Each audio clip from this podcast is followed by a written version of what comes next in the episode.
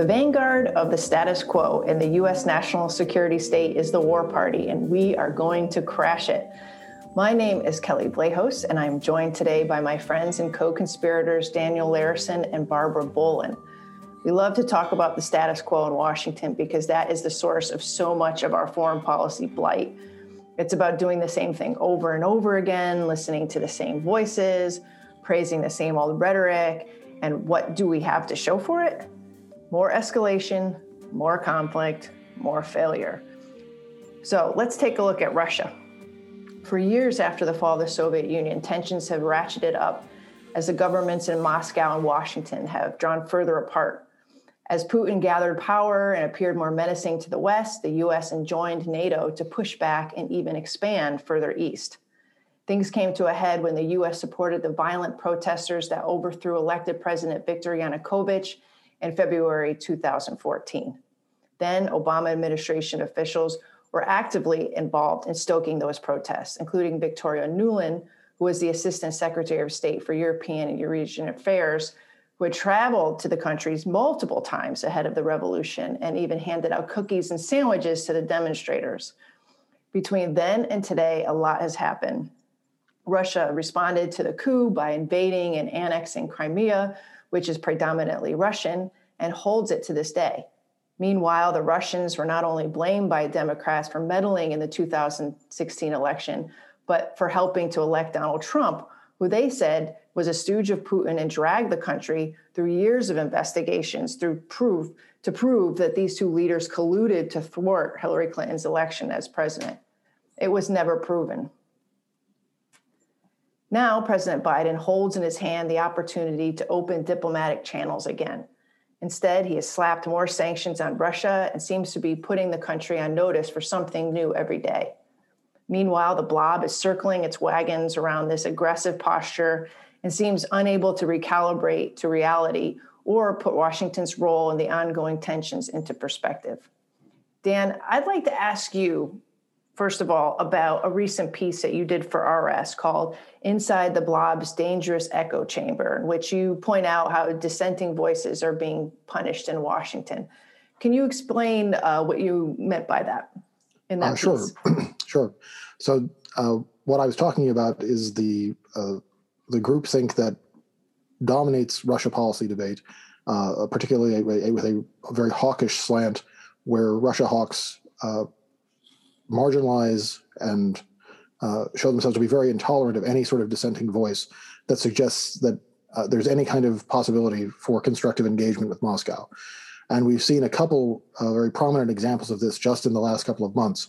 Uh, I think the most important of these was when the uh, when Matthew Rojansky, the director of the Kennan Institute, was being considered to be the Russia director at the National Security Council in the Biden White House, uh, there was a very uh, energetic, uh, fierce smear campaign organized against him, uh, mostly online, but also uh, through other activists.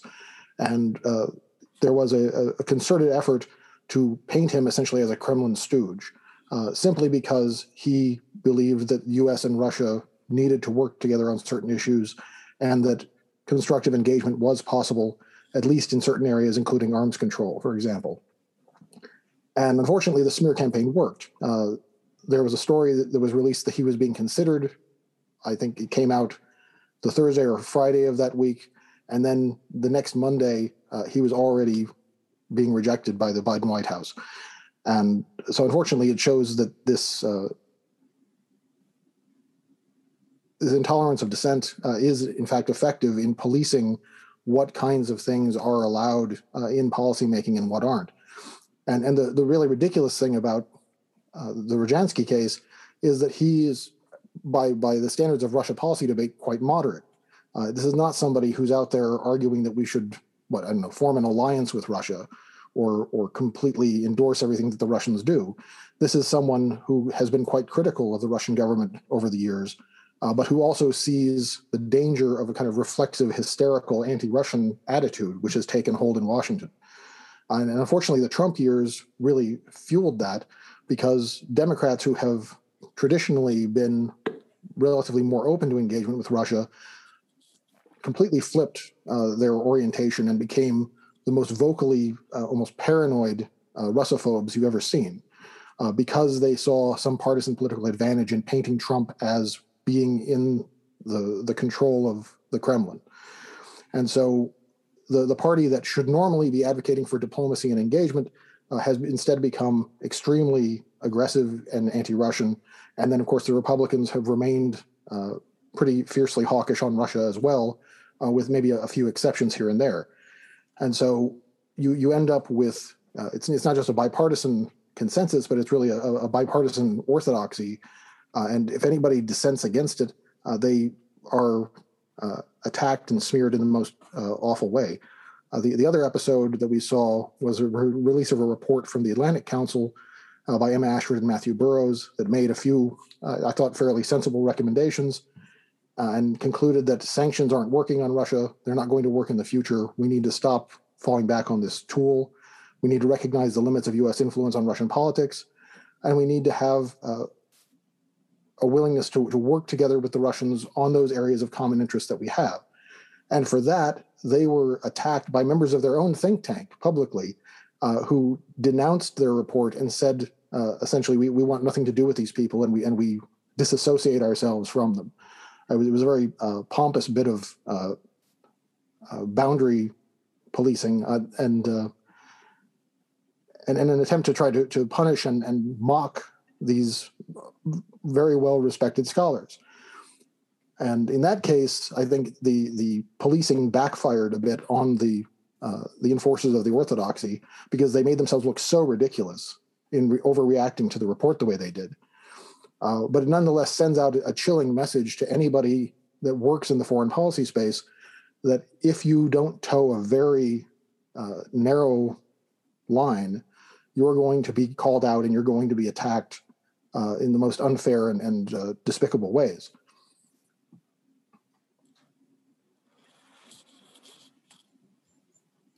Barbara, uh, what are your thoughts on that? I know you've written a lot about, uh, you wrote a ton on the impeachment uh, which incorporated a lot of these issues, particularly Ukraine and the relationship between the Trump administration and Russia during the election and beyond. Uh, what are your thoughts on you know the the, the blob, the groupthink, uh, the, the the danger, and sort of yielding to this going forward? Yielding to the the blob and the groupthink in the current Biden administration and its approach to U.S. Russia relations? Well, it, it's pretty clear, and I think the response you saw demonstrates that um, there's only one opinion that you're allowed to have on Russia um, in the foreign policy arena right now. Um, that's kind of what that article demonstrated. The fact that other foreign policy professionals thought that they needed to sort of disavow it when they weren't even part of the article was very strange and showed, I think, that. But, you know, in terms of the impeachment itself or going forward, I think that that's kind of what's happening. I mean, Russia is at this stage right now where they I don't know if we're going to see like a rapprochement with the Biden administration or not. It's an interesting um, time period mm-hmm. to see whether or not the Democrats are going to move forward away from the impeachment and the that time period of um, derangement. right. Well, yeah, so where where we had this very odd sort of period where they were sort of single-mindedly, I would say, obsessed with looking for Russia as an enemy, which was an odd flip from a previous time when Republicans were doing that. Um, and I would hope that maybe we can move away from this and and kind of step back. Uh, I don't think we need this right now at all. Um, as a country, obviously, we're much more focused on the coronavirus. And I think the Biden administration sort of understands that. However, what we are seeing with the sanctions, um, that they recently imposed on Russia sort of looks like they are still taking a heavy handed approach. On the other hand, we already had a bunch of sanctions on Russia, and it's not really meaningful in any way. Um, and it also is just another way of really doing nothing. Um, like Daniel Larison just said, uh, this is sort of a um, sanctions are a way of looking like you're doing something, but also doing nothing, and they're not a effective policy. We've basically been doing this now over and over again with a bunch of different countries, Venezuela included, and it's not useful or helpful or effective. I think that's been demonstrated over and over again. So, as far as is Biden going to cut a new path towards Russia? I don't really think so. I don't think he's going to be really innovative on that front. I haven't, I think his comment about Putin be soulless, or what was his quote again? yeah, he, he doesn't have a soul and he's a killer. Yeah. He looked into his eyes and he saw no soul. I feel like I need to. Pull oh, Bush. Bush saw the soul. Biden says Bush he saw the soul. No soul. Yeah. So it's you know and and let I but I like to be fair here because if you go into the actual interview at which Biden supposedly said Putin does not have a soul he was he was asked about it and he said in an affirmative like they asked do you do you think that Putin has a soul? And he said no. Oh you know, so they sort so, of set him up to say that. Right, they like lined that up yeah, and I and I, am afraid that I've run with it a few times myself, but that's. Mm. Sorry, okay. Dan, you were going to say something. No, it's fine. I was just going to add that yeah, in, in both cases, it was Stephanopoulos, I think, who was interviewing him and, and gave him these sort of loaded questions and and you know set him up to look really bad. Good thing to them. do as an interviewer, you know, though. I mean, right. Well, but so anyway, gives you a headline he he ends up that that ends up being the headline from the interview when there you know there might have been something more valuable elsewhere in the interview, but that got drowned out by all of the the killer talk. Yeah. Um, and so it's yeah it's it's interesting looking at Biden's early moves because of course he he extended New START and saved New START from expiring, which was very encouraging uh, for people that care about arms control. Uh, but it was it's basically the only constructive step he's taken with regards to Russia and it seems like there, there isn't much appetite uh, to do any more of that. Uh, well, one of the other things I mentioned in that piece that you referenced, Kelley, is that Biden is the first president coming into office since the end of the Cold War who has not explicitly committed to improving the relationship with Russia at the beginning.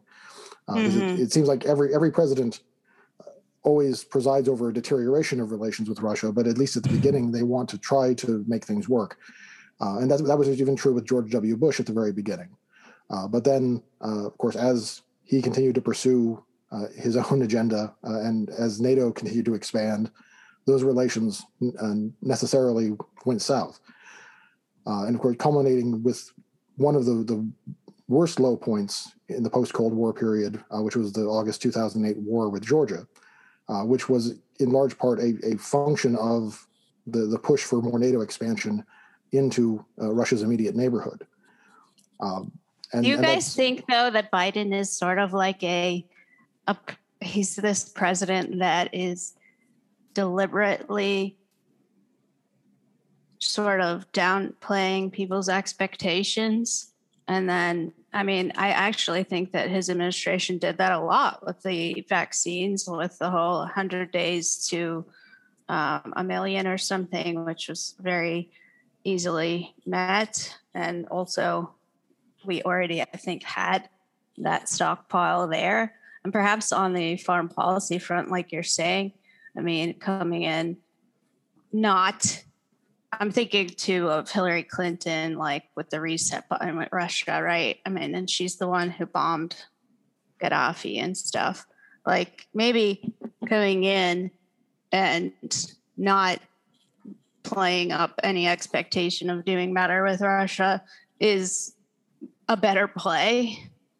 Uh, maybe. The, I mean, it's it's possible. The, I know that there are some uh, Russia experts, uh, Angela Stent, for example, who argues that uh, the the repeated attempts at reset uh, miss sort of miss the point that you know there are going to be enduring differences of interests between the U.S. and Russia, uh, at least given the way that our foreign policy is right now, and that there there are certain things that you're simply not going to be able to paper over or, or uh, ignore uh, in that in, in terms of tensions in the relationship. And so it may be uh, that we will end up with a more constructive relationship by the end of Biden's term than we would have had if he had set out to have one. That it could be. Uh, but, so. but but what I'm what I'm concerned about is that there are so many people agitating for worsening the relationship with Russia all the time that there there needs to be an initiative in the opposite direction to to fight against that. And if there's no resistance, then the relationship just keeps crumbling. Um, yeah. we I mean we saw with, with the, the the brief reset under Obama that it it could actually deliver some limited successes, uh, but then once that initiative from our side went away uh, and was replaced by more of the same uh, you know, punitive measures against the Russians, everything uh, fell apart pretty quickly, and and now it's you know it's as bad as it's ever been since since the Soviet Union existed. So it's uh, Yeah. that and that's that's quite worrisome uh, because it seems like we still haven't learned from any of the failures of our Russia policy over the last 30 years. And this is where the groupthink becomes particularly dangerous uh, because the, the standard line on Russia, especially uh, since 2008, is that Russia is this revanchist power, Russia is an imperialist expansionist power, and therefore we have to stop them from expanding. Uh, and we have to do that by bolstering all of the countries along their border. And in practice, this has just exposed those countries to greater risk and to attack without doing anything to improve the position of the US or our allies. So it's, and, and I think that's one of the things that's at the root of the crisis with, with Ukraine um, and the conflict that's been going on there for the last seven years. The, the perception from Moscow is that the West keeps driving towards them and keeps pushing uh, into their uh, what they would consider their sphere of influence. And, And I think they've there's started to push back.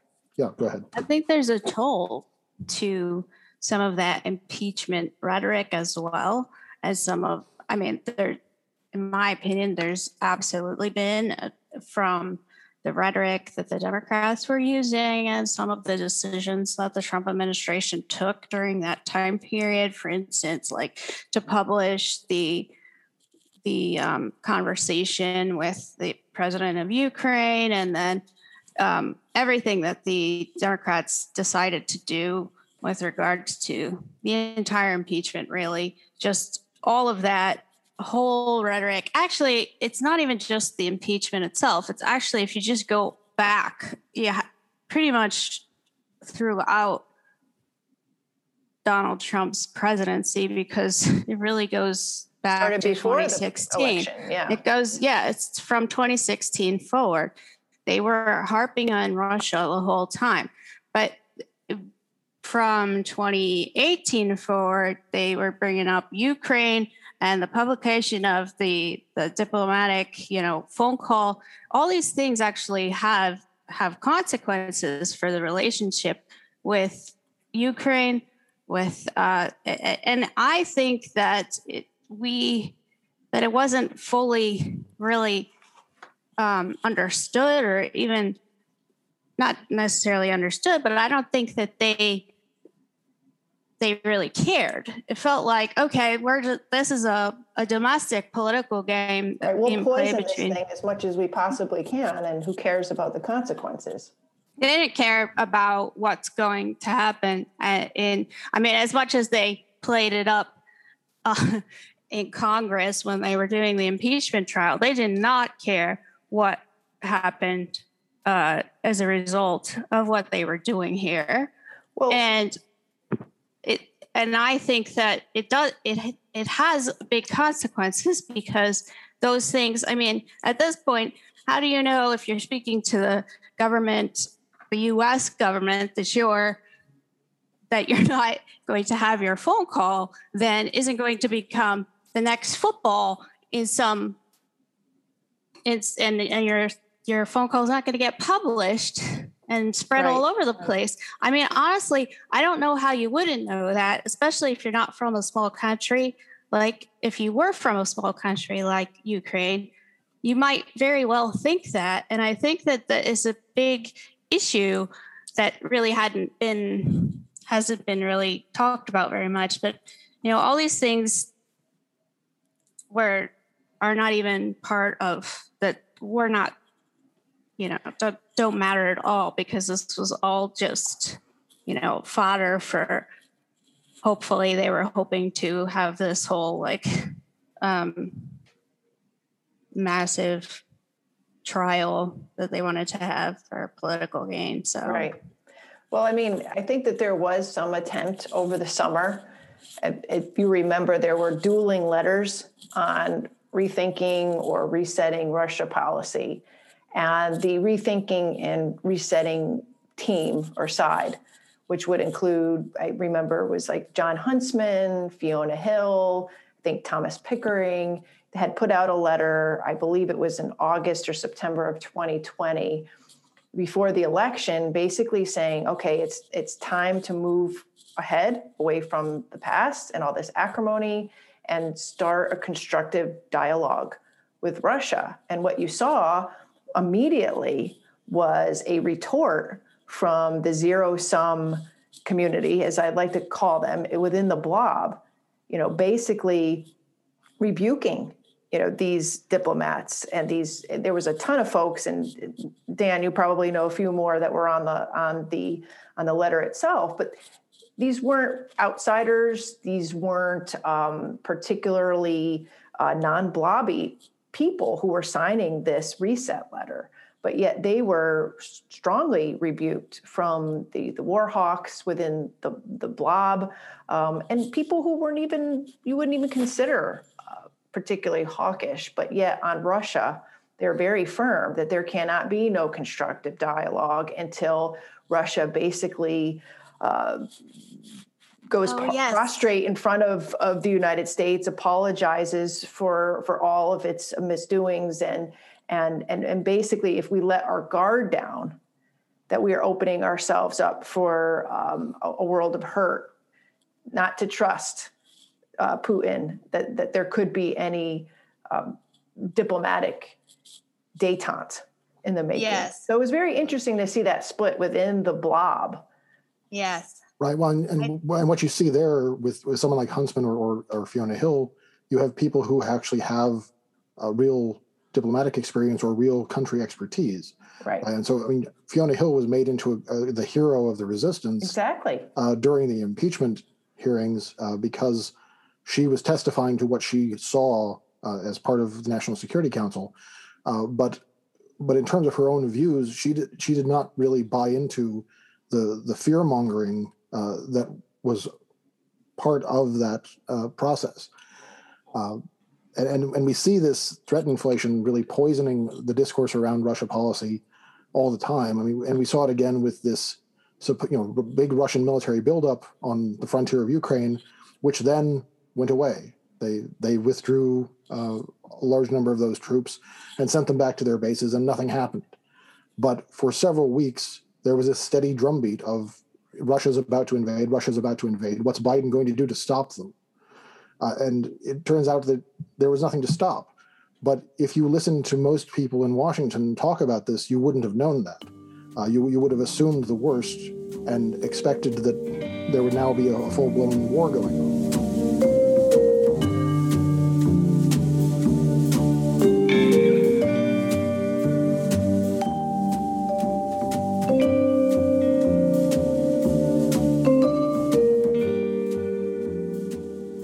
Joining us now is Scott Horton, a friend of mine for many years. Uh, he is director of the Libertarian Institute, editorial director of antiwar.com, host of Anti War Radio on Pacifica News Network in California. He podcasts The Scott Horton Show from scotthorton.org. And his new book is Enough Already Time to End the War on Terrorism, which is a follow up to his 2017 book, Fool's Errand Time to End the War in Afghanistan. He is also the editor of the 2019 book, The Great Ron Paul, the Scott Horton Show interviews from 2004 to 2019. He's conducted more than 5,500 interviews since 2003 and I am proud to say that I have done dozen of a dozen or more of those interviews with Scott over the course of say 15 years and count him as a friend and comrade in the fight against the blob. So welcome Scott to Crashing the War Party. Great to be here and uh, good to see you and Daniel and and very nice to meet you Barbara. Nice to meet you too. Good to see you again Scott. Well, this is very exciting for me, and I think it's probably been more than a dozen uh, interviews that I've done with you over the years. Um, you've been oh, very least, kind yeah. to me uh, during those early years of the GWOT. You know, you'd have me on the show, and we'd go over the latest outrages and the war on terror, and uh, it was very cathartic. I remember all of the conversations with you being very sort of um, not only relaxing in terms of like having a, a, comrade in arms to talk to about these issues, but just being on the same sheet of music. When it came to you know the the blob and what we called you know in, in the past we'd call them the, the neocons and the establishment and um, the hive and uh, just having your voice out there um, basically um, you know just going after these guys for so long and you know uh, offering this sort of voice of reason in the wilderness. It was just uh, fantastic and you're still doing it. So i can imagine that you have like thousands of um, you know uh, i don't know i wouldn't call them tapes because i would be stating myself but files of these interviews with people. And you know you've got these two books and the the most recent one is about the greater war on terror but the one that you did before that uh, on Afghanistan, I mean, you laid this out. Where you know the the failure of this war strategy, you laid out um, in really uh, convincing detail as to what went wrong there. And now we're uh, you know we're a few weeks away from you know the president's announcement that we will be getting out of Afghanistan and I was, you know, I was wondering as, as now that I have you in the interviewees spot, how do you feel about what's happening? Um, do you feel optimistic, pessimistic? Do you feel vindicated? Um, well, uh, the last thing first, yeah. I mean, honestly, by the time the book came out in 2017, it's pretty hard to argue that the war is working if it's 2017 and we still have a war. Uh, you know, um, so same thing now. I mean, I'm vindicated just only because it's the simple truth that we already lost the war a long time ago, and uh, we're staving off the inevitable now, and not really staving it off very well. Um, and so, but in terms of that's just the argument. In terms of am I optimistic about the situation? The answer is no. The answer is, you know, it's just amazing, honestly, to see in the media the way everyone is treating this, um, I mean, I'll take it for what it's worth that people are celebrating. What a wonderful, wise decision of Joe Biden to decide to get us out of this war finally. And even W. Bush and Obama both came out and said, yes, this is the right thing to do now. I think Biden maybe asked W. Bush to, to say so, and he did. And so, okay, that's great and everything. But we had a peace deal. And in the media, or a withdrawal agreement, let's call it that. In the media, they just won't talk about the fact that by right. announcing we're leaving in September, what Biden's doing is he's announcing that he's no longer abiding by the agreement to leave in May. That was the deal, a written, signed deal to leave in May. And so now we're supposed to leave when we don't have a deal to leave, uh, when we wouldn't leave when we did have a deal to leave.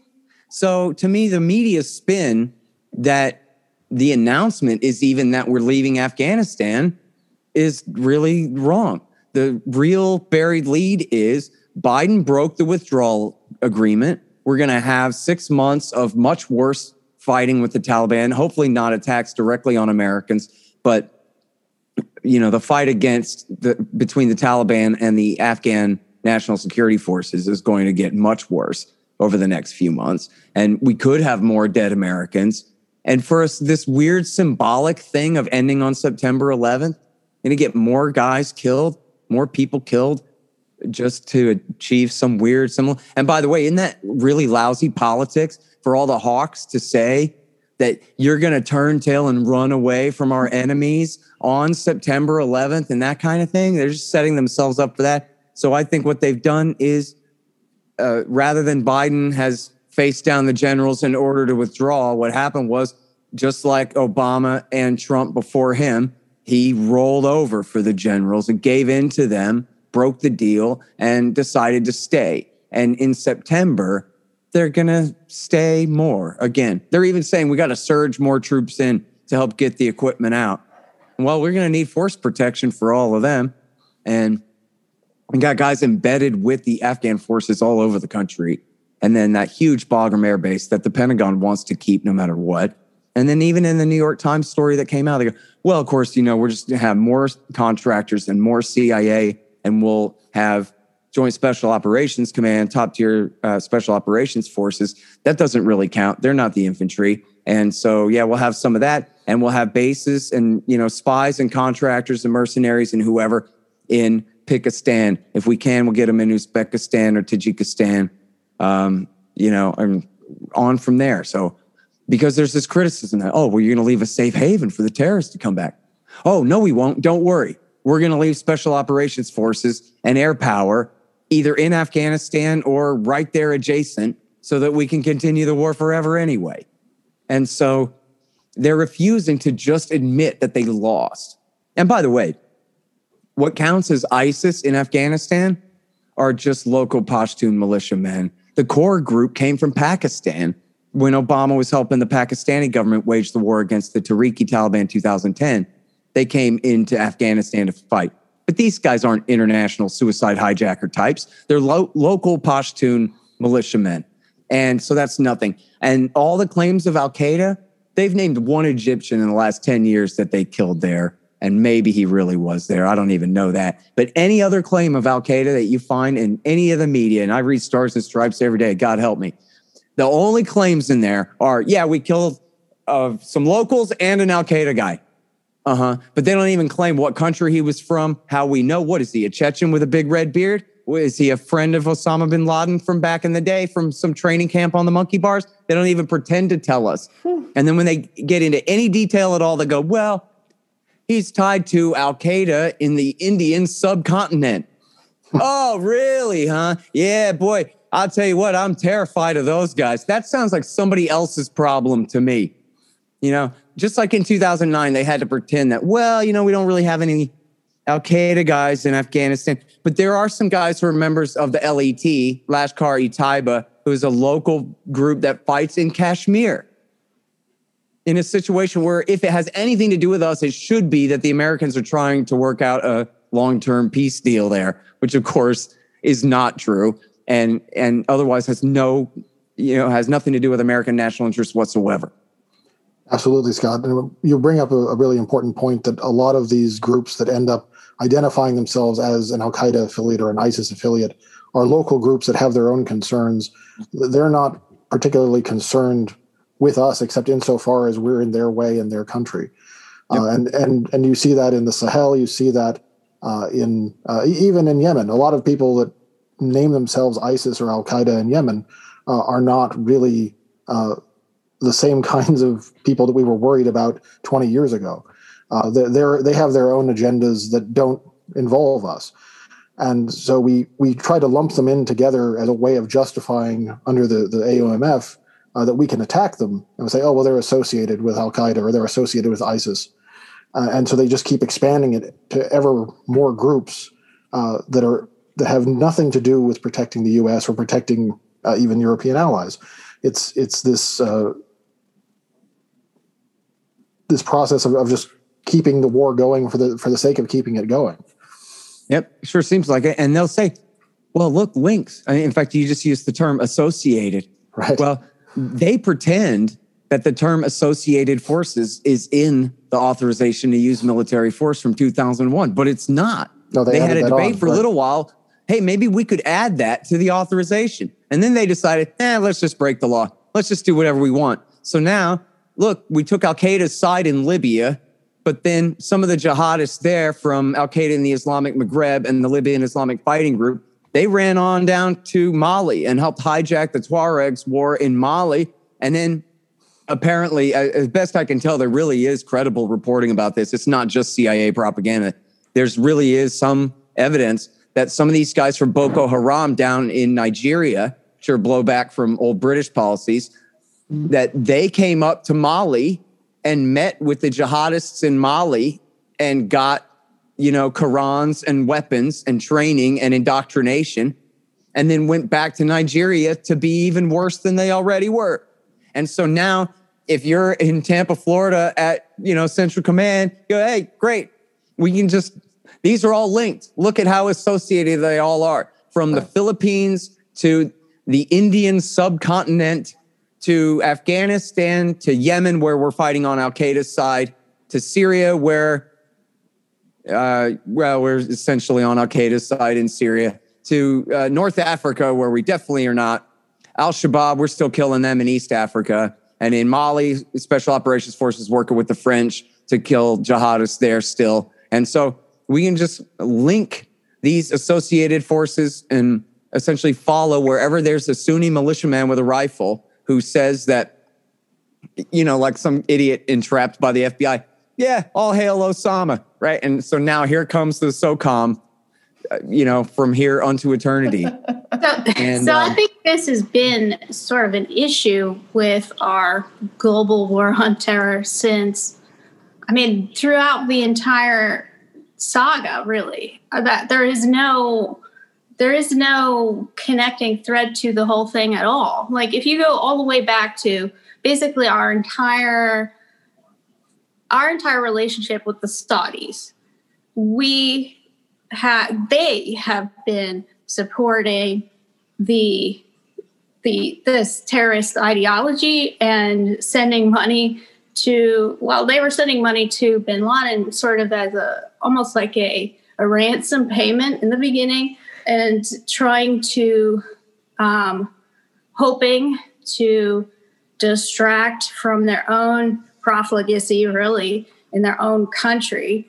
And hoping that if they did that then basically it would distract their citizens from their own problems. Mm-hmm. and that didn't really work. Well it maybe it worked for like 20 years or so. And during that time so then you have Bin Laden's putting together his his his terrorist group cells or whatever in Afghanistan, and during, and we're distracted in the 90s, I guess. But eventually, all of this kind of all comes home to roost. We have no, we still have no, there's no there's no sort of overarching idea or plan here. Like we had in, I guess, with communism, we sort of, it seems like at least with Reagan, we sort of had an idea or to combat communism. But with this, it's just like, okay, we're going to support these guys. Like in Syria, we were supporting both sides and sort of arming both groups. We we had weapons. American weapons were basically on each side of supporting both groups of terrorists. And I believe that's still that's this is still going on in Africa as well. Right. So at this point, and I actually some it's a little maybe conspiratorial, but maybe not it's almost the it feels like that's actually the um the purpose because at the end of the day we make more money or the the weapons industry at least sort of benefits from this you know? So i don't know what your thoughts are on all of that yeah no i i think you're right about that. I mean okay well it seems a little more chaotic from the outside than i think it is. Basically, you know, and this is sort of the theme of the book. Well, there are different themes throughout the book, but you know, one of the main ones is that America's still reacting and trying to deal with the fact that they lost Iran in 1979. There's this popular revolution, and the Shiite Ayatollahs came to power and declared independence from us. Yeah. And so then in the early uh, 90s, the Israelis decided that they also hated Iran too. In order, in fact, as uh, one Israeli analyst told Trita Parsi, this was new glue for the alliance with the United States. That now that the Soviet Union is gone, we need a reason for them to need us. And it's the threat of radical Islam as embodied by the Ayatollah. And and you know, I get into they switch from the periphery doctrine to negotiating with their Arab neighbors uh, under Rabin, and then but then he was assassinated, and every prime minister since then in Israel has just used Iran uh, as a distraction, essentially, from their refusal to negotiate with the Palestinians. But anyway, here we are. So that's their part of the policy, and then the Americans, of course, um, in 2003, they invaded Iraq and in doing so empowered not just the supermajority Shiite population, but they empowered the most Iranian tied factions, the Supreme Council for Islamic Revolution in Iraq and the Dawa Party. And these were guys, many of them had been living in Iran for 20 years since the time when um, America supported Saddam's invasion of Iran. They had chosen Iran's side. Now, and these are the same people who Bush had encouraged, Bush Sr. had encouraged to rise up in 91 and then betrayed because he realized, oh, whoops, these are Iran's guys. And so they let Saddam crush the revolution. But then that became the excuse to stay in Saudi Arabia for the next decade, which is what got us attacked. And then that became the excuse to go back to Iraq. And then Junior picked up right where his father left off, and he put those same Shiite factions, especially SCIRI and Dawa, right in power in Baghdad. Well, by the end of 2005, the beginning of 2006, they realized they admitted to themselves what they'd done essentially. And it was Zalmay Khalilzad and Elliot Abrams who spearheaded a policy called the redirection that said, look, we really screwed up and we empowered our regional rivals, the Iranians. And so now we have to tilt back toward the Saudis further. And Khalilzad and Cheney went to Saudi Arabia and went and bowed down before the king and said, you know, we're going to fix this for you, essentially. What a mess. And, I, I know. And I think it's point out that Elliot Abrams was convicted of lying to Congress in the Iran Contra affair, just for those who aren't aware of that. Yeah, uh, he's he's a prominent neoconservative. He's a great uh, guy.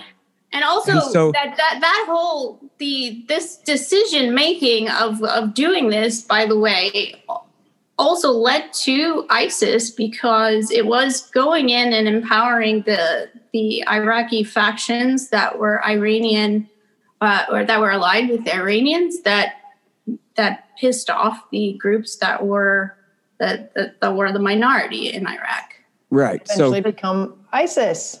Yeah. Right. So that was that was what led to the creation of Al Qaeda in Iraq, which had never existed before the war and that was essentially the Sunni insurgency against the American and Shiite alliance, and and it was really the worst part of it. The the, the vast majority of the Sunni insurgency there was just local tribal fighters, but Zarqawi and his guys were essentially Bin Ladenite terrorists, and and were the worst part of that insurgency.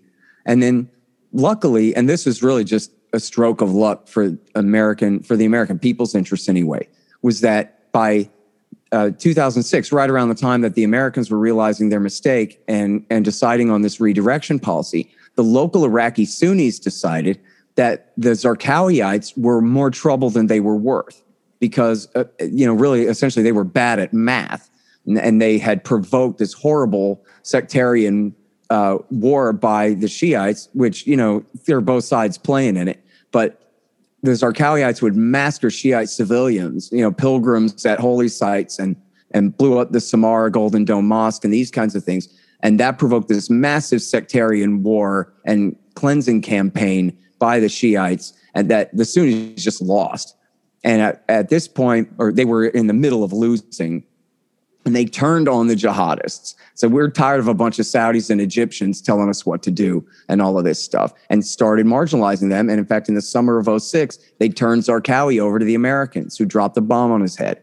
And so this was, you know, David Petraeus took credit for all this and called it the awakening and all that. But it was just the local tribes getting sick of the jihadists and isolating right. them. So this was, you know, here Bush had created Jihadi University in Western Iraq and you know with classes in the tens of thousands or at least in the thousands and then the local population not the enemy shiites but their local allies got sick and tired of them and shot them all and took care of the problem for us. I think because you will see, you know, particularly with John Bolton, um, a lot of revisionist history happening. Um, where he'll well, say, they lied the whole time. At know, the time, they were lying too, to taking lie. credit for it.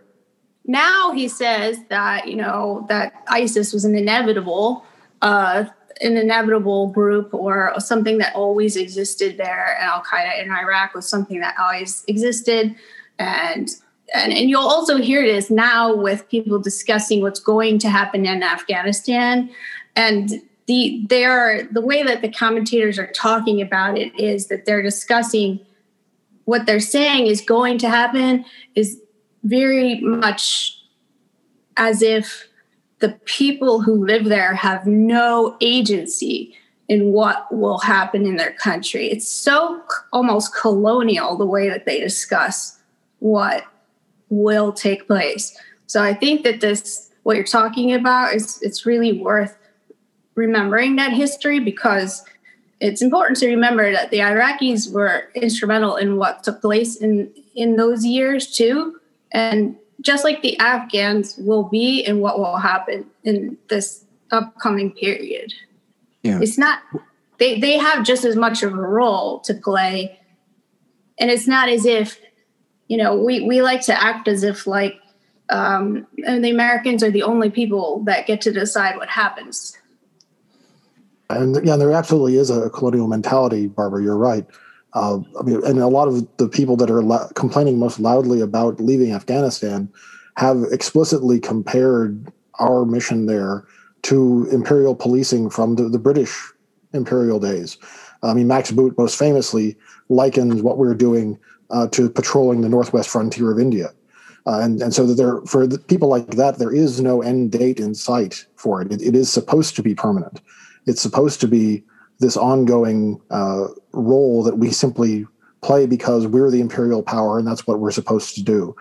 Uh, and there, there's no consideration of, of, whether it actually has anything to do with the security of the United States uh, or, or indeed uh, anyone's security. It's, it's simply a sort of self-justifying policy that keeps rolling on uh, without any concern for, for the effects that it has. Well, we have a, a, few minutes left, Scott. I really would like to give you a chance to talk about your book a little bit. I know we've been talking about a lot of the themes that are that undergird the book, but if you could maybe tell me a little bit about why you wrote the book enough already and what you hope um, readers will get out of it.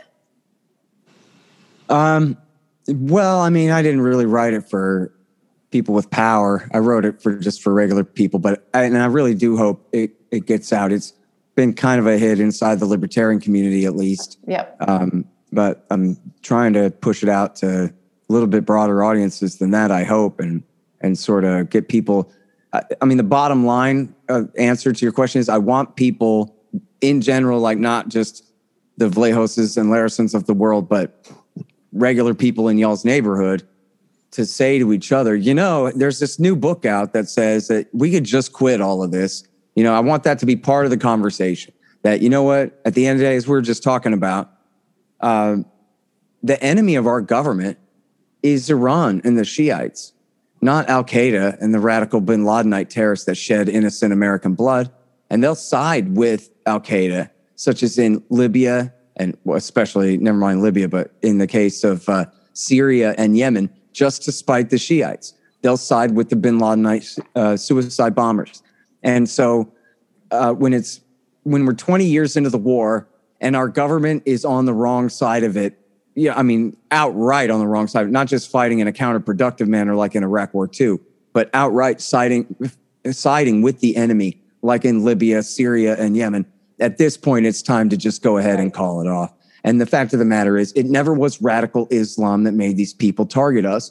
It was Jimmy Carter, Ronald Reagan, George Bush, and Bill Clinton's policies that made them target us. And so, if we would just, and this is the thing, is we can't just end the war on terrorism. We have to renounce the policy of dominance in the Middle East. We have to entirely get the hell out of there and then our terrorism problem will dry up. And that's how to end the war on terrorism is to stop provoking terrorist essentially resistance to American intervention there. And the thing is about September 11th was, you know, the American people, if you think about like the time and the space of all that, that summer, the biggest news stories was Gary Condit, who did not kill his intern. And it was obvious he didn't, but they wouldn't leave him alone about it anyway for months.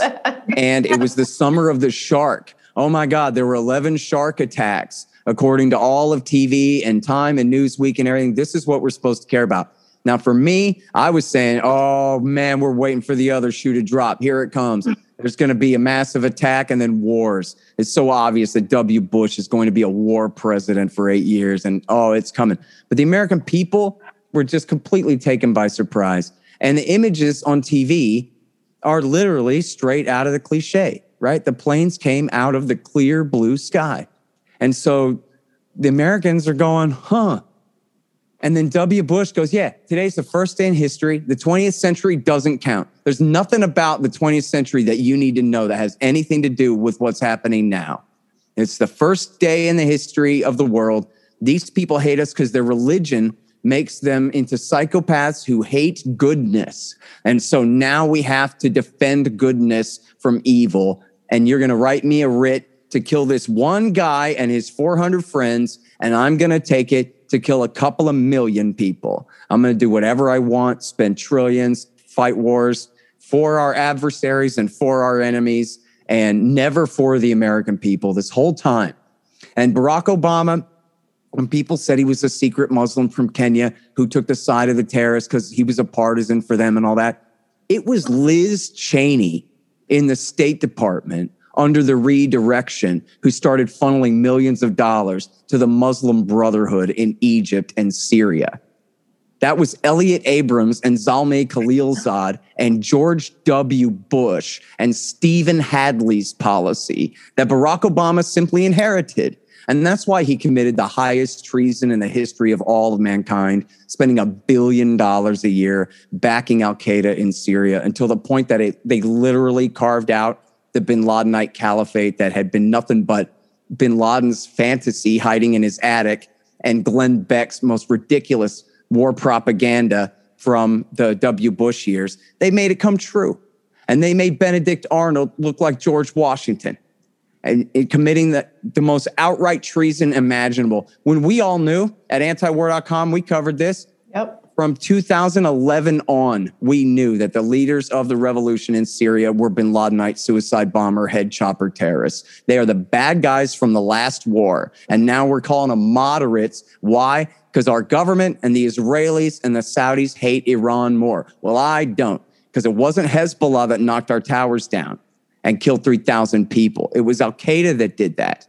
And so, um, you know, that's the thing. That's the explanation for it. America's got a policy to dominate a part of the world that you know might as well be on the far side of Mars from here. It's not their right. Have no right whatsoever for this. You know, just because America inherited the European and Japanese empires after World War II doesn't mean we had a right to keep them. And then certainly once the excuse of the Cold War against the Soviet Union ended at the end of the 1980s, then that was it. They should have brought all the troops home. This is supposed to be a temporary, limited constitutional yeah. republic, not a world empire.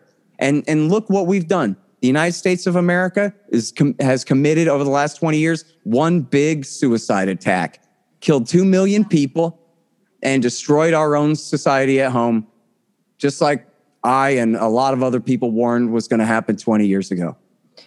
Well, you know, and I, what I'm thinking for for our listeners right now, I'm, you know, I, what I'd like to convey to them is that it, it, it has been 20 years, and there are plenty of details and twists and turn turns in this, you know, pathetic, absurd story of the war on terror that we've forgotten. So I would suggest that people, you know, pick up your book.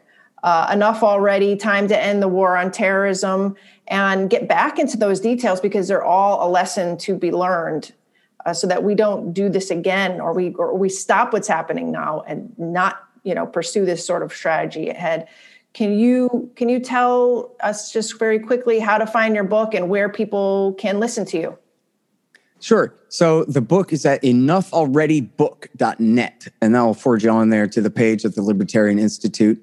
And on that page of the Libertarian Institute, you'll find links to five or 10, whatever it is, eight or 10 different sources that you can buy it. So a lot of people don't like Amazon.com. So we have Barnes and Noble and Powell's books, and uh, it's even on Scribd and Kobo and all those things.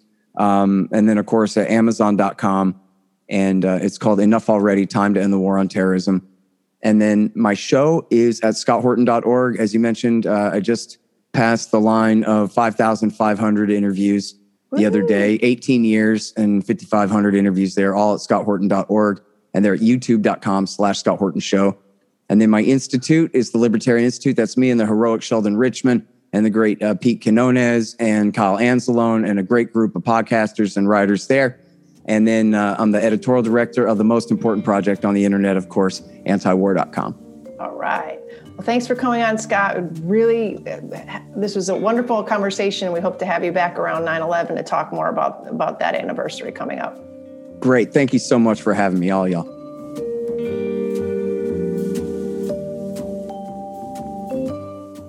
Thank you again for tuning into today's episode. If you enjoy and value real conversations such as these, please leave us a five star rating on your favorite podcaster of choice. Right now, Crashing the War Party can be found on Stitcher, TuneIn, and at Substack at crashingthewarparty.substack.com, where you can also sign up for our newsletter. Special thanks to our editor, Remzo W. Martinez, the Crashing the War Party team, and to you, our listeners. Let's create a more peaceful world, one episode at a time.